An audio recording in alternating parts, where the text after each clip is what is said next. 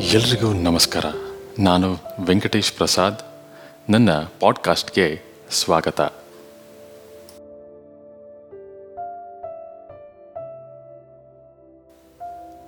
ಜೀವನದಲ್ಲಿ ತಾಳ್ಮೆ ಅಗತ್ಯ.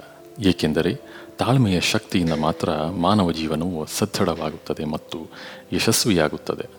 ಜೀವನದಲ್ಲಿ ತಾಳ್ಮೆಯ ಪ್ರಾಮುಖ್ಯತೆಯನ್ನು ಅರ್ಥ ಮಾಡಿಕೊಳ್ಳಲು ಗೌತಮ ಬುದ್ಧನ ಈ ಕಥೆಯನ್ನು ಕೇಳೋಣ.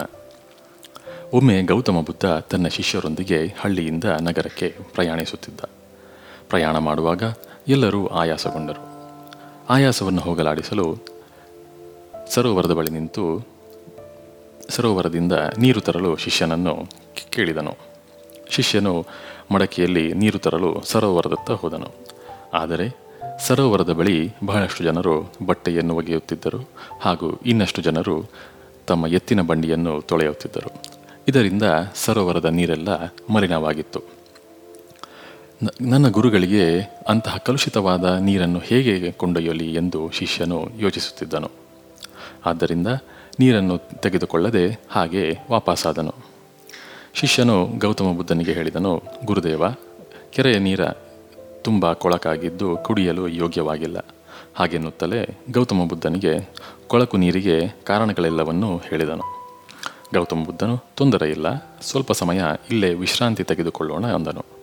ಸುಮಾರು ಅರ್ಧ ಗಂಟೆ ವಿಶ್ರಮಿಸಿದ ನಂತರ ಗೌತಮ ಬುದ್ಧ ಮತ್ತೆ ಅದೇ ಶಿಷ್ಯನಿಗೆ ನೀರು ತರಲು ಹೇಳಿದನು.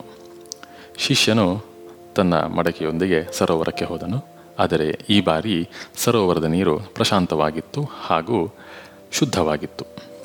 ಶಿಷ್ಯನು ಸಂತೋಷದಿಂದ ನೀರನ್ನು ಮಡಕೆಯಲ್ಲಿ ತುಂಬಿಕೊಂಡು ಗೌತಮ ಬುದ್ಧನ ಬಳಿಗೆ ಹೋದನು.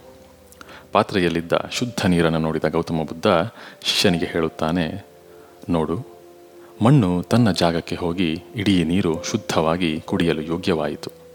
ಶುದ್ಧ ನೀರು ಪಡೆಯಲು ನಾವು ಯಾವುದೇ ಪ್ರಯತ್ನ ಮಾಡಬೇಕಾಗಿಲ್ಲ. ಒಳ್ಳೆಯ ಸಮಯಕ್ಕಾಗಿ ಮಾತ್ರ ಕಾಯಬೇಕಾಗಿತ್ತು. ಮತ್ತು ನಮಗೆ ಉತ್ತಮ ಮತ್ತು ಶುದ್ಧ ನೀರು ಸಿಕ್ಕಿತು.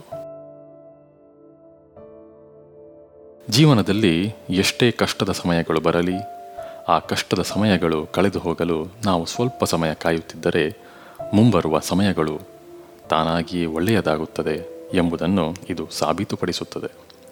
ಅದಕ್ಕಾಗಿಯೇ ಜೀವನದಲ್ಲಿ ತಾಳ್ಮೆ ಅಗತ್ಯ.